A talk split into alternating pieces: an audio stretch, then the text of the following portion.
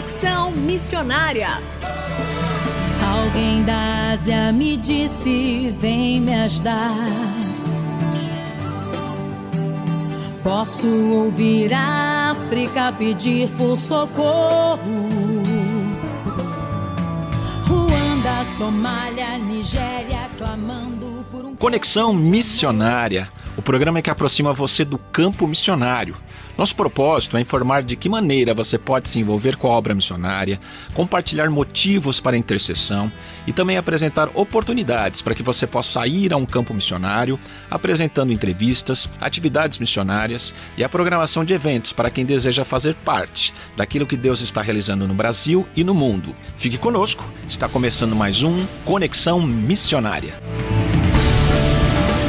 Fique conosco em Conexão Missionária. E o Conexão Missionária vai ao ar todas as terças-feiras, às 17 horas e 5 minutos, com reprises às quintas-feiras, às 12 horas e 15 minutos, sextas, às 20 horas e 15 minutos, sábados, às 0 hora e 45 minutos e também 13 horas e 15 minutos, e aos domingos, às 19 horas e 30 minutos. Você também pode ouvir este e programas anteriores de onde estiver pelo site transmundial.org.br. Fazendo Missões para quem deseja fazer parte daquilo que Deus está realizando no Brasil e no mundo. E no programa Conexão Missionária de hoje, continuaremos a entrevista com a missionária Lídia Costa, falando sobre o evangelismo para pessoas com deficiências físicas e cognitivas. Missionária Lídia, bem-vinda novamente ao Conexão Missionária. Novamente, é um prazer enorme estar aqui com vocês. Então, na semana passada, a missionária Lídia nos contou um pouco sobre a sua doença é, e o que a levou a, a entender, e como ela entendeu o seu chamado missionário, falou um pouco sobre a questão sobre como a igreja muitas vezes tem medo de agir errado e como isso influencia a igreja nesse desenvolvimento do evangelismo e muitos, muitas vezes também com uma falta de preparo da igreja para lidar com essas questões.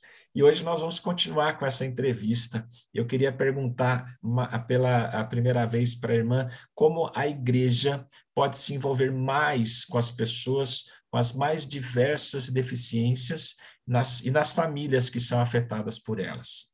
Bem, eu falei um pouquinho sobre isso na outra entrevista, mas vamos continuar o raciocínio. Primeira coisa, a igreja tem que estar acessível.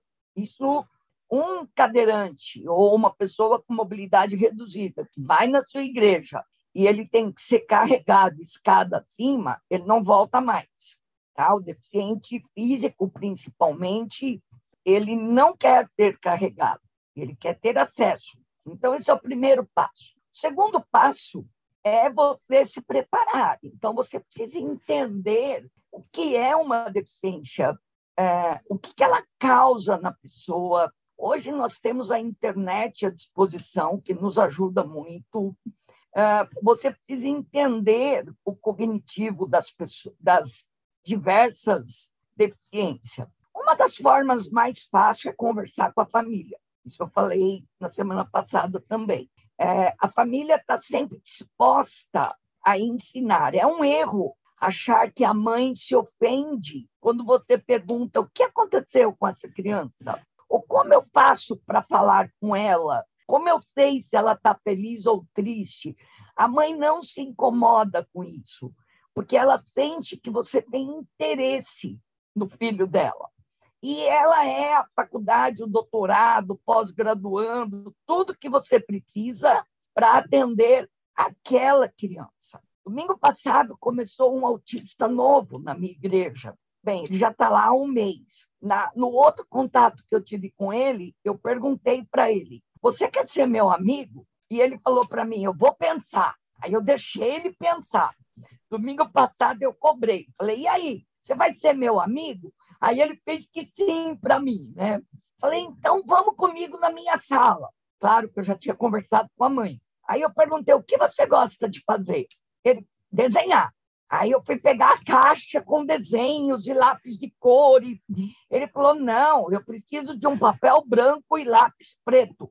Como que uma sala de igreja só vai ter papel em branco e lápis preto. A gente tem um arsenal de desenho. E eu dei, falei para ele: olha, só por hoje você vai desenhar do outro lado da folha. E eu achei um lápis preto lá jogado. Ele só desenhou animais. E eu usei os desenhos dele para iniciar algum evangelismo. Então, perguntando quem criou aquele bicho, que Deus tinha criado ele. Então, assim você inicia. Vamos ver domingo que vem como vai ser, que ele vai ficar o período todo com a gente. É um autista uh, que fala, mas hiperativo. Então, vamos ver como vai ser. Então, um dia de cada vez. Arte do que a mãe informa e vai galgando.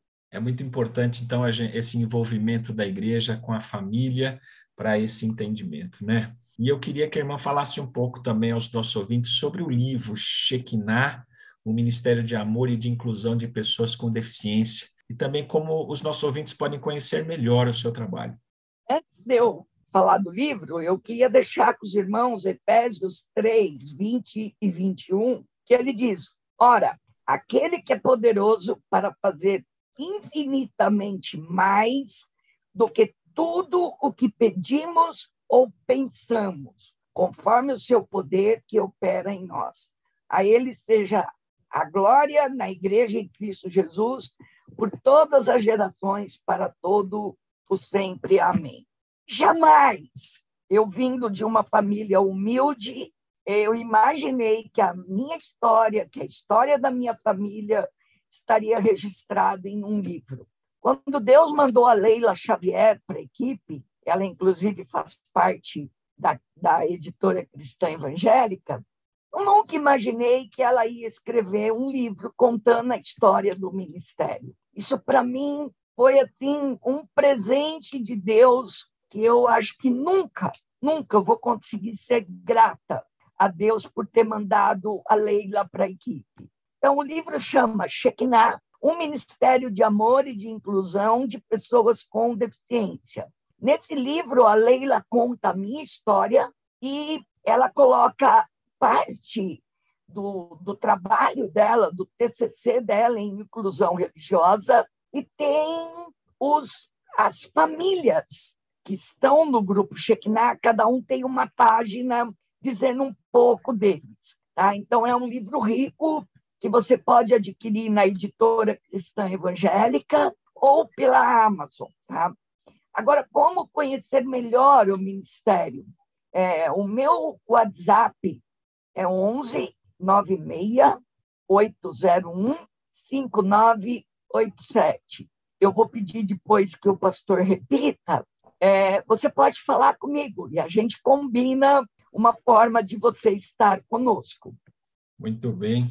E eu queria também que a irmã agradecer especialmente a irmã por esse tempo falando das suas experiências, contando as suas vivências missionárias, que deixasse uma mensagem final aos nossos ouvintes.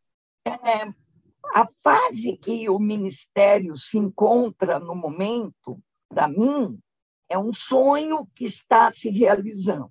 A divulgação que tem sido feita do ministério, de várias formas, é, a gente vem percebendo um despertar das igrejas no que diz respeito à pessoa com deficiência. Então, assim, junte-se ao ministério, faça a sua parte, venha aprender a trabalhar com deficiente. E lembre, lá no céu, você pode encontrar com um desses deficientes, ele vai poder dizer para você: obrigada, porque você acreditou que eu precisava de um Salvador. Pense nisso. Qual é a sua responsabilidade com as famílias e os deficientes que estão ao redor de você? Fica aí o desafio. Muito edificante. Só para relembrar os nossos ouvintes, o, o WhatsApp da irmã da missionária Lídia Costa, que é prefixo 11 96801 5987. 11 96801 5987. Deus abençoe, missionária Lídia, a sua família, o seu ministério, a sua igreja e obrigado por participar conosco nesse programa Conexão Missionária. Eu que agradeço. Deus seja louvado por tudo isso. Amém. Deus abençoe, viu? Obrigado. Amém.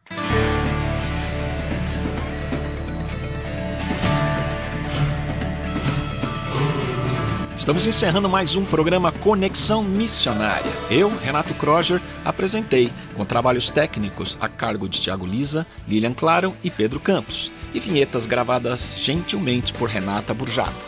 A você que esteve conosco até agora, o nosso muito obrigado. Que Deus te abençoe e até o próximo Conexão Missionária.